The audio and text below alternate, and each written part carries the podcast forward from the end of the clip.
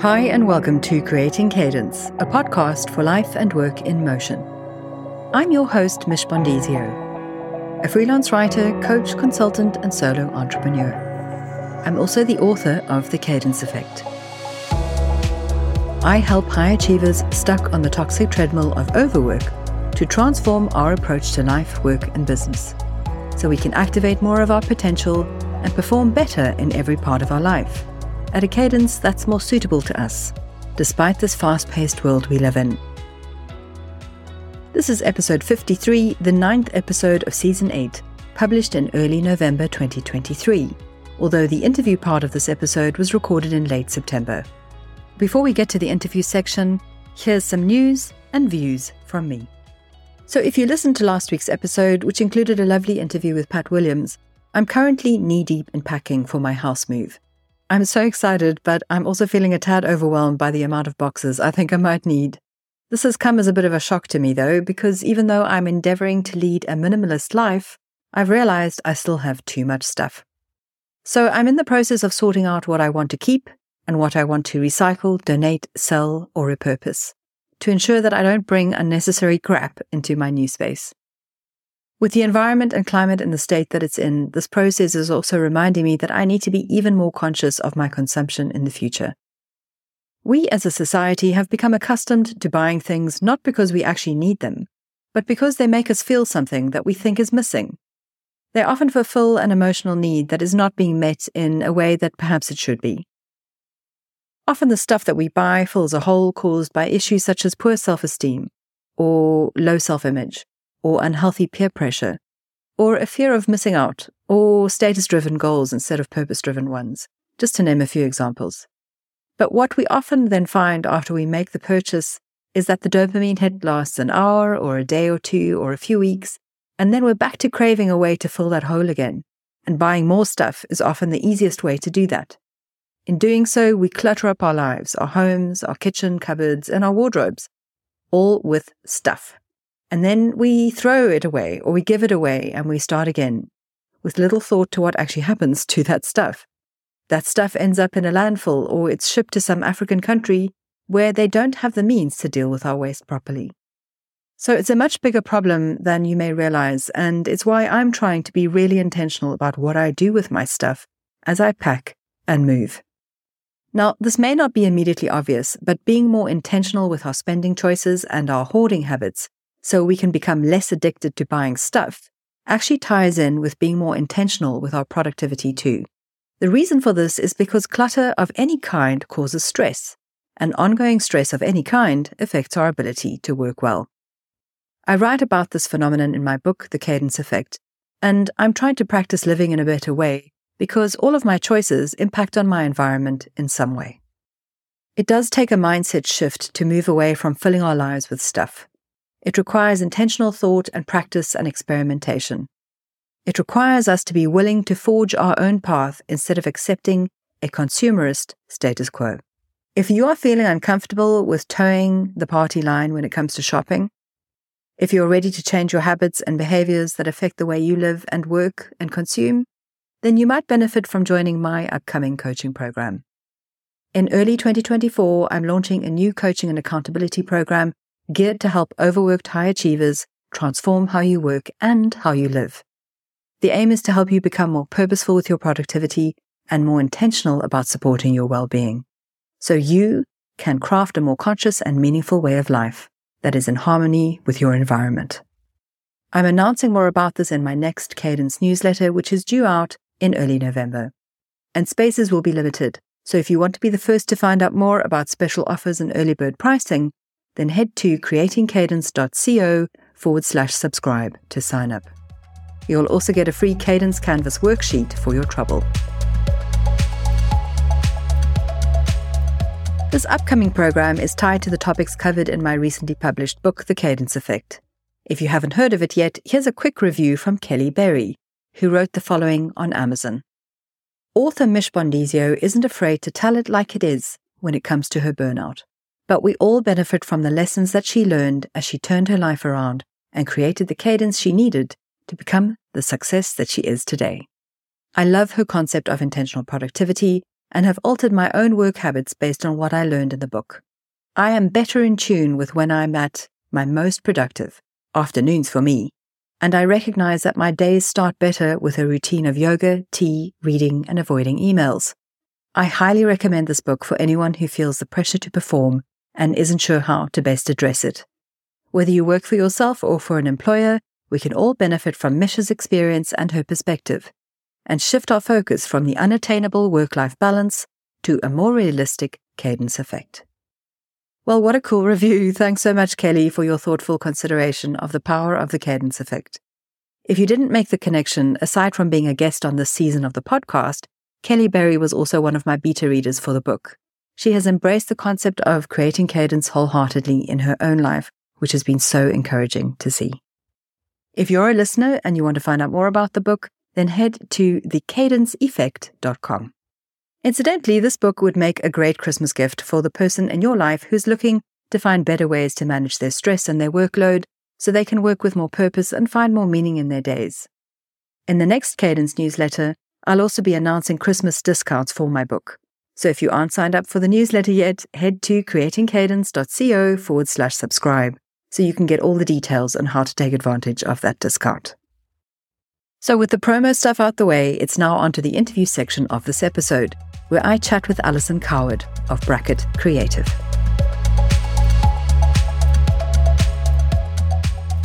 Alison Coward is the founder of Bracket, a consultancy that partners with ambitious, forward thinking companies to help them build high performing and collaborative team cultures. She is a strategist, workshop facilitator, coach, trainer, keynote speaker, and author of A Pocket Guide to Effective Workshops.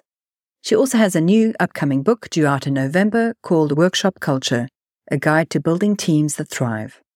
Alison's clients include Google, Meta, and the World Federation of Advertisers, as well as Wellcome and the V&A. With 20 years' experience of working in, leading, and facilitating creative teams, Alison is passionate about finding the balance between creativity, productivity, and collaboration so that teams can thrive and do their best work together. I really enjoyed this conversation with Alison, learning more about how she helps creative teams to collaborate more effectively. In this episode, we cover the connection between culture and effective team communication and collaboration, how our morning routines can evolve to suit current needs while still supporting a healthy work life cadence. And we also geek out about how to create a supportive weekly workflow cadence. And Alison shares some great examples, including an online co working app that she uses to help with her writing. And do stick around at the end of the interview as I'll also share my take on some thoughts and ideas that came from this conversation with Alison. So if you're ready, let's dive in.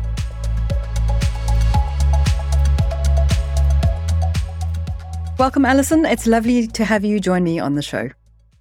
Thanks for having me. So, a bit of context for my audience. We don't actually know each other. This is the first time that we're meeting, but I've been following your work and the posts that you shared on LinkedIn for quite a while now.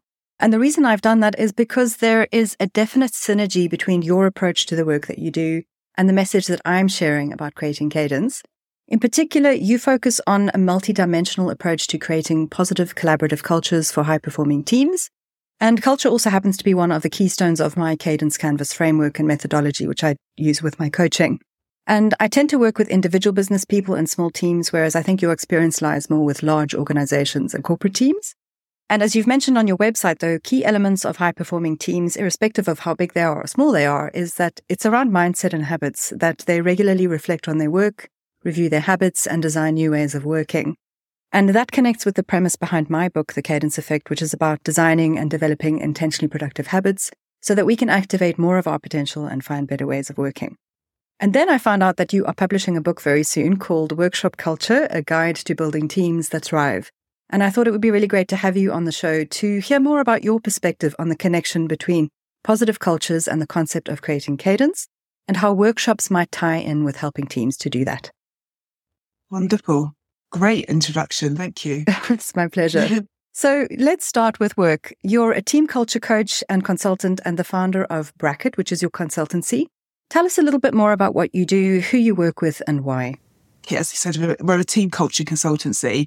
And we focus on helping teams work better together. And I guess the things that underpin what we do and my particular interest is finding a good balance between team creativity and team productivity and collaboration. So how do teams do great work, create great ideas and actually put them into practice and deliver to a high standard together and all of the elements around that. So we do workshops and coaching and training, talks, create content all around helping teams to become more aware of what they need to do to create the environment for them all to thrive individually and as a team.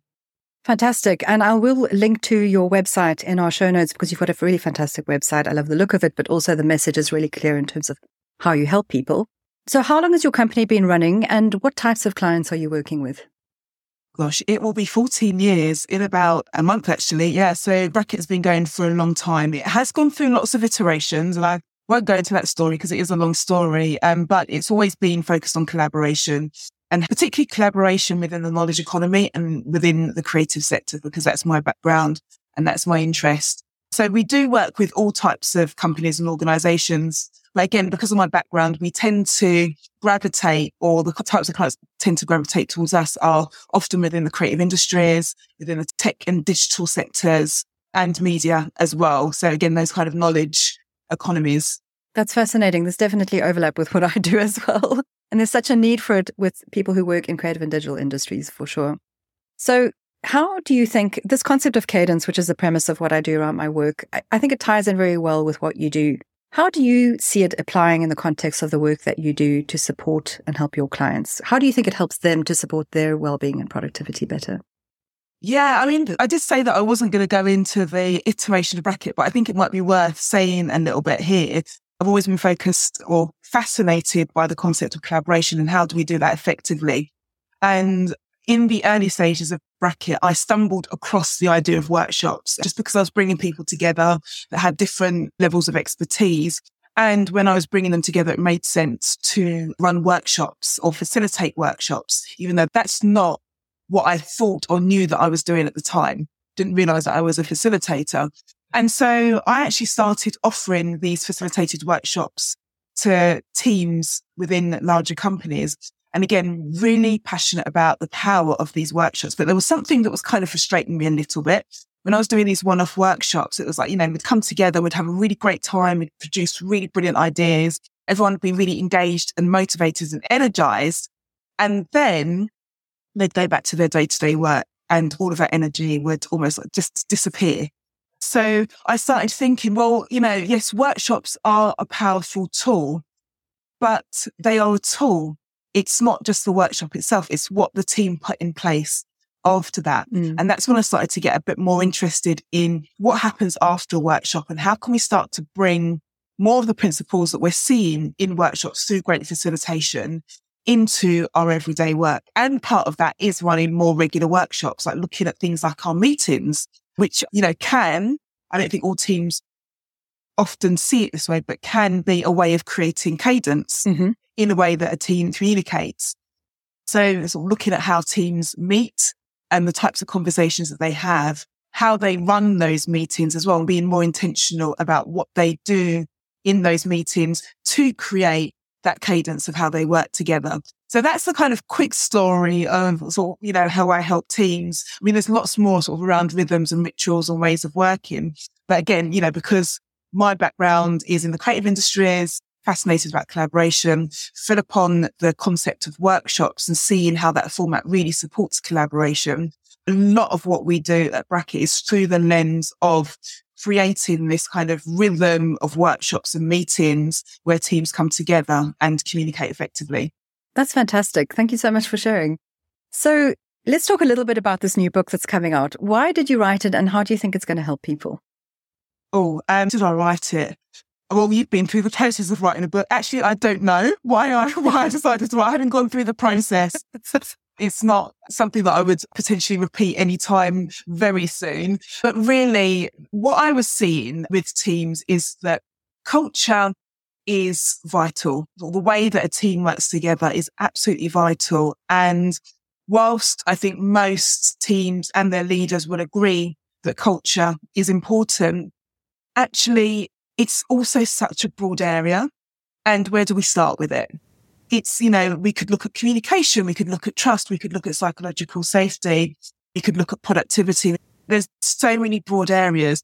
And I think through my work at Bracket, I mean, I've been going 14 years now through facilitating workshops, working with teams, seeing also my own research and bringing in research and academic references from sort of lots of different places, started to build a framework around um, what makes a high performing team, heavily influenced again by what I see happening in workshops. And I wanted to put it out there into the world. I want to make the process of approaching team culture, creating high performing teams, encouraging effective collaboration more accessible to a wider group of people, partly because you know, particularly in the knowledge economy, we can't get work done without collaboration.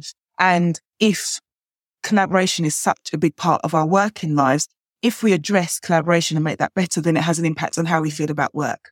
Absolutely. That's really well said. And I think what's helpful about the notion of creating this book as well is that very often these decisions to hold the workshops or to work on culture come from a top down decision making perspective, whereas anybody can read your book anybody can go to their team and say, I think this would help us. I think we should be doing this, you know? Absolutely. And that's, for me, that is a key message. That's, I think, a concept I struggled with when I was writing, like, who is it for?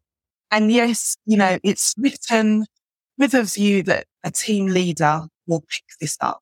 At the same time, you know, a team leader is um, largely responsible for creating the environment and the culture where a team can thrive. Yet at the same time, it's not solely their responsibility is also up to the team members to create that level of self-awareness, to think about how they're contributing to team culture. And actually, if the leader's been able to create that environment where it is all about us contributing to the culture, then team members can actually step up and say, oh, look, this isn't working. Let's look at how to fix this. Let's make our meetings better. And let's look at the way that we communicate more effectively. Let's you know, think about how we're talking about how we work and, you know, suggest rhythms and rituals and ways of working that they can implement. Mm, fantastic. The tagline for the book is What if every day at work felt like your team's most productive away day, which I love. And it's coming out on the 21st of November. Is that right? Yes. Yeah. So we'll share a link to the pre sale page on the show notes. And that's very exciting. Congratulations to you on writing that book. Thank you. Let's talk a little bit more about you now, Alison, because creating cadence is about more than just how we work. It's also about how we create momentum across our days in ways that support not just our productivity, but also our well-being and creativity. So where do you find yourself in your life at the moment and how is that affecting or supporting you? What are the good things and the challenges that you're currently experiencing? A juicy question. So where I am in my life right now, obviously is Bracket and the book has been a big feature of my life definitely for this year and getting the message out there of what we do at Bracket. And alongside that, you know, growing the business, getting the message out there, there is, you'll know this when you run your own business, that idea of making sure that you don't let the other areas of your life fall to the wayside. Mm-hmm. And that's been a big feature for me this year, sort of bringing, I think over the last few years, work has been definitely kind of the center of everything. And now I'm trying to sort of I wouldn't say, I think I'm careful of using the word balance because I know that's something in your book that you kind of challenge us against, but it is like, how do I create more of a presence of those other areas in my life mm. so that it's not so much so dominated by work and business? Yes. I agree. As a solo entrepreneur, yes, work does dominate your time and life, but it's the other elements of your life that also help to feed your creativity and support well-being. So Talk us a little bit through how your day runs. Do you have a morning routine of any specific note? And, you know, what are your cycles of productivity during a typical day? Like when are you more productive or least? Do you do deep work in the morning, for example? You know, what does your day entail? Mm. Well, I think to talk about my day, I kind of need to rewind a little bit and talk about my week. Mm-hmm. Because I think, you know, when you invited me as a guest on the podcast, I was quite excited about talking about what I've set up, the systems that I've set up to support me, particularly in times of overwhelm. And I have this ritual that I do at the start of every week, and I call it my weekly meeting. And I started doing my weekly meeting probably, oh, it's coming up to six years now, I think I did the first one in 2017. And what I do in that weekly meeting is I sit down and I ask myself three sets of questions. What did I do? What happened? So I reflect on the week before. how am I feeling and what did I learn? And what am I thinking about? And I kind of journal around those three questions. And then the next part of my weekly meeting is looking forward to the week and creating a master list of all the things that I need to do that week. So I have various kind of Google spreadsheet where I list all the things that I need to do. And that's kind of divided into the departments of my business or the different areas of my business. I also have a Notion that I work for where that's kind of all the um, client projects. So I go through all of those. I'm like, okay, what do I need to do this week? And then I sit down and I, I've planned out my planner. So I look at all the appointments that I have and I put them into, I have a hard copy planner, put them into my planner. And then I go back to my to-do list and I'm like, okay, so these are the days that I have space. These are the days that I've got that kind of thing going on and I'll allocate my tasks to each day. So before I start my week, I kind of have a guide of what I want to do in each day. And each day, I wouldn't say I stick strictly to this, but Mondays and Fridays, I try to keep relatively light on meetings. So at least definitely for Monday morning, I won't have any external meetings and also Friday afternoon as well. Fridays are usually allocated to kind of more, I guess, finance, operations, admin and strategic thinking. Mondays are a bit more sort of content focused Tuesdays are a bit more sort of marketing, sort of reaching out, networking, connecting days. And Wednesday and Thursday are often sort of client work. So that's kind of how I think about my day. So each day is definitely very different. Going into a micro level, looking at my days. I mean, as we're speaking, I'm kind of thinking that the, the morning routine that I used to have has evolved and I used to kind of get up and do morning pages. I used to meditate. Now those two things don't happen, but I do get up the first thing that I do is feed my cats. And then I get ready. I always listen to a podcast or a book when I'm getting ready. And then I start my day. And I guess that's, that's kind of about it in terms of morning routine. I always have breakfast as well and then get down mm-hmm. to start my day. And my day starts by me opening my planner and seeing what I've decided for myself to do for that day. And I think one of the things that I really value in planning out my week before is that decision in the morning to decide what I'm doing. I don't have to do that anymore because past me has already decided what future me is going to do. I love all of that. You're a person of own heart. Um, I follow a very similar structure, but I use a paper based kind of planner. For me, it's a bullet journal, and then I time block and allocate per week. And my week structure is quite similar to yours as well. And What's fantastic about that is, you know, when you work for yourself, you have the opportunity to design how your week is going to go. You can choose. It doesn't have to be firefighting reactivity every single day. There may be some days where it's more like that, but you are very consciously and intentionally deciding how you want your week to pan out. And as you say, you are preserving your cognitive load by having made those decisions in advance. So thank you so much for explaining that structure. And your morning routine is perfect. What you're doing is you're creating space for yourself with your cats, connecting and learning before you dive into what offering, opening yourself up to what's happening in the world. So that's the important thing as well is that morning routines are very personal. Um, they're flexible and they will adapt and adjust throughout our. What I would love to do. So I'm someone that likes to tweak a lot my routine. So one of the things that I would mm-hmm. like to do, and I experiment as well. For example, writing if I'm going to do any kind of writing, it's best for me to do that in the morning, first thing before I, I do anything else. So I would like to introduce more of that. Another thing that I did find, especially when I was writing my book, was I used a digital co-working app that really helped me. So again, that would be, you know, towards the end of the day when I was really deep in writing, I knew that maybe from five to seven, I would, do you mind me saying the co-working app? Then no, please share. Ruth? So between five and seven, or maybe later, then I would get on Groove and I'd uh, use Groove to write. Fantastic. Well, I'll definitely share a link to that in the show notes. I always like sharing resources for people to experiment with. And yeah, I think that that's a great point you've made about identifying where you may need further support during your day to help you stay more focused. We're kind of getting towards the end of things now, but two more questions for you. In a few sentences or words, what does the concept of creating cadence mean to you in your life based on what you've shared with me so far? Why does it resonate? Yeah, I uh, do you know I love this word cadence, and I think I actually only really came across the word cadence probably sort of a few years ago, maybe about six years ago, when I started sort of thinking about the concept of rituals and routines for teams. But I think the word creating really resonates. This idea of, you know, you having agency and control over the way that you work. But that has to come from a deep level of self awareness. It's almost like you kind of have to observe yourself first and know, well, what's the default? What am I doing without thinking about it? And actually, is that serving me? And what's working? What is actually battling against me being my most productive or energetic self? And where might I be able to design interventions, rituals, routines, ways of being, ways of doing to really support what I want to achieve and how I want to be. So I love this idea of creating cadence. I think that it's not something that lots of people are necessarily aware of. And I think again, you'll see this in your work perhaps when you do your coaching, one of the most powerful things that I see happening with a team and I'm working with a team is this idea that they can be intentional about the way they work together. It's always like a light bulb goes off. It's like, I don't have to just work by default. I don't have to, have to take things and kind of react all the time.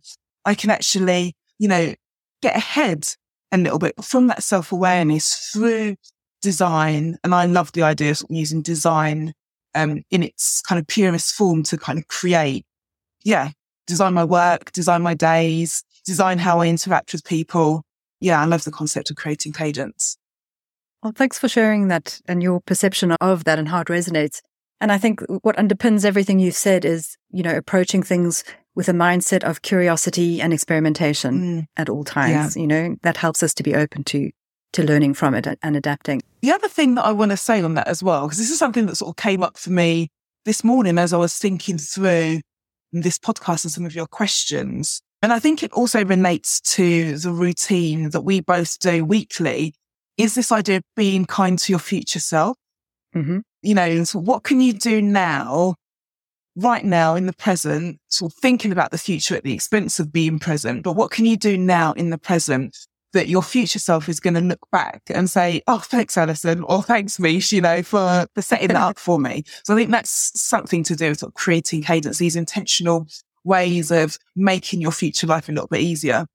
Absolutely. And in kind of reviewing where you've been and where you are and where you're going actually helps in terms of goal setting and helping you achieve those goals because you're constantly adjusting and pivoting to stay on track based on, you know, thinking about what your future self might need. So I really love the way you've put that. Thank you. So any final words of advice or wisdom or key learnings based on your experience as a business owner of 14 years or, you know, from a personal perspective or from working with teams in your own work environments? Yeah, I mean, I think uh, this is a message that I talk about in my book, in my work, and I know that it's a message in your book as well, which is around starting small and kind of taking small steps because, you know, if you're overwhelmed already, trying to completely overhaul everything and bring in lots of new routines and rituals is also going to be overwhelming and that's going to cause more frustration and burnout. And I think I really know that when I'm trying to start a new habit or start a new way of working, if I go full pelt straight away, then within a week, it's just gone and I'm sort of fed up of it. So taking those small steps has really helped me um, and building things up over time because you want these to be sustainable. It's almost like, you know, doing one thing, sort of seeing that out for a while until it's really bedded in and then creating a layer on top of that with your next routine, your next habit. That's a really valuable insight. Thank you so much for sharing. So, where can people find you online? My website, so bracketcreative.co.uk. I'm on LinkedIn, Alison Coward as well. I think those are the main two places, actually. Yeah. Great. And so I'll share those in the show notes as well as the link to your new book, which is coming out on the 21st of November. Alison, thank you so much for your time. I've really enjoyed having this conversation with you, and I know that my audience are going to enjoy it too. Thank you. Thanks so much, Mich. So I think I may want to be like Alison when I grow up because I love her approach in how she works. And she has a deep understanding of what it takes to help creative teams work well together. Here's a few points I want to pull out from our discussion. The first point is about culture. In my book, The Cadence Effect, I introduce readers to my Cadence Canvas framework, and culture is one of the four cornerstones of this framework. So I understand the key it plays in supporting our well-being, creativity, and productivity. Alison rightly pointed out that culture is vital for team cohesion and effective collaboration. And as we discussed, it's the responsibility of not just the team leader to facilitate that, because every member of the team plays a role in creating a healthy, happy culture. When we bring our best selves to work, we can do and achieve even greater things as a team. We can solve bigger challenges. And if our culture is a happy and healthy one, we can have fun doing it together too. But a happy and healthy culture doesn't just happen when the stars align. It takes work. It requires intentionality, consideration, and practice. As I mentioned in my chat with Alison, it requires a mindset of curiosity and a willingness to experiment. The second point I want to look at relates to workflow cadence and creativity. Alison spoke about how creating a rhythm in the way people work together helps them to communicate more effectively together too. And one way they can do that is through carefully structured workshops and carefully structured meetings. And this is something that Alison helps teams to do as part of her work. Now, in my experience, often when creatives hear about having to work in a structured way, their first thought is often that this means working in a rigid way, with rules that may stifle their creativity. But structure doesn't have to be rigid or fixed. It isn't about creating something inflexible. Instead, think of structure as a loose framework that supports and encourages the free flow of creative ideas in a way that helps us to capture them effectively and efficiently. Structure can come in the form of systems, practices, behaviors, rituals, or routines that you perform or engage in as part of your workday. They may be one element of your workday, or they may encourage and influence the flow of your entire day. Alison mentions that she has systems to support her, particularly in times of overwhelm. For example, she has a weekly check in with herself to reflect and learn and plan. Alison has designed that meeting to have a very definitive structure with a question section, a prompt element, and a planning element. She also tries where possible to curate a weekly workflow cadence that is preferential for her focus. For Alison, that means that she prefers Mondays and Fridays to be light on meetings, so she can dedicate some time to content creation, strategic thinking, and the behind the scenes running of her business. And the rest of the week is focused on marketing, promotion, and delivering client work. Setting a common or typical rhythm for how most of your week can run again creates a framework for you to produce your best work. Now, in this scenario or example, the content of what you may do on a Monday or a Tuesday or a Friday may differ, but the type of work that you endeavor to focus on on those days stays the same. Working in this way can help you to manage your energy flow during the week, and it can also create a feeling of safety, which can help you to feel more comfortable about stretching yourself in specific ways because you know you'll be doing that on specific days. As I've mentioned several times on the podcast and also in my book, The Cadence Effect, in a busy, noisy world of knowledge work, it's essential that we create the necessary room to work on our businesses and help solve our clients' critical problems. We cannot do that when we are continually bombarded by things demanding our attention all of the time. We need to cultivate breathing space so we can foster and benefit from more creative and strategic thinking. Alison shared a super example of how she does this. So give some thought to places in your week where you might be able to carve out a little space to do the same. The last point I want to consider is around morning routines. If you're new to creating intentional morning routines, it's helpful to remember that our morning routines can evolve to suit the changing needs of our life, while still enabling us to achieve a healthy work life cadence. They do not need to be rigid or fixed, they adjust and adapt based on the needs of your day, week, month, or year. You also don't have to do all the things to benefit from your morning routine. A supportive routine isn't about cramming in loads of self development and fitness practices. It's about finding just a few things that help prepare you to go out there and face the world every day. Whether that's feeding your cats and starting the day with a good, healthy breakfast, or enriching your learning with a podcast, calming your mind with meditation, or going for a walk with your dog, or maybe journaling to get the worries out of your head. The point is that the elements you choose are personal to you. They don't have to be all the things. You can pick one or two and make them your own. The idea is to create a pocket of space for yourself with regular supportive rituals and routines that you can do without thinking and which don't drain your cognitive load and don't require a lot of decision making. So, trawling social media or working on a client presentation during that time doesn't really tend to work as part of a supportive morning routine. The activities you pick for your morning routine should be filling you up. They should bolster your well being and energize you before you let the clamor of the world invade your space and deplete you. So think about what tools, rituals, routines, and activities are in your toolkit to help you ground yourself, to manage your stress and prepare you for your day so that you can stay focused. And as I said, these may change during the course of your month or year based on your changing needs. To paraphrase Alison, the point of being intentional with what we're doing in the now is to help make our future life a little bit easier. So, how can you set about being kind to your future self? The answer lies in creating cadence through intentionally productive habits and starting small in doing so. A few more things before we go. The podcast will be on pause next week as I'm moving house. I'll be back with a finale episode in a few weeks to wrap up my thoughts on the topics covered in this season. In that episode, I'll also be sharing more details about the new program that's launching next year. You can find out more about my new book at thecadenceeffect.com, and helpful reviews are always welcome to help the book get found by those who need it. A reminder too that if you want to be the first to hear about the new coaching cohort and take advantage of Christmas discounts on my book, The Cadence Effect, then do sign up for the Cadence newsletter at creatingcadence.co forward slash subscribe. If you like the show, please share the love by rating it wherever you listen to it. And you can also support Creating Cadence, all one word, on Patreon or buymeacoffee.com. So thanks for listening. Until next time, keep moving forwards with courage, curiosity, and cadence. Bye for now.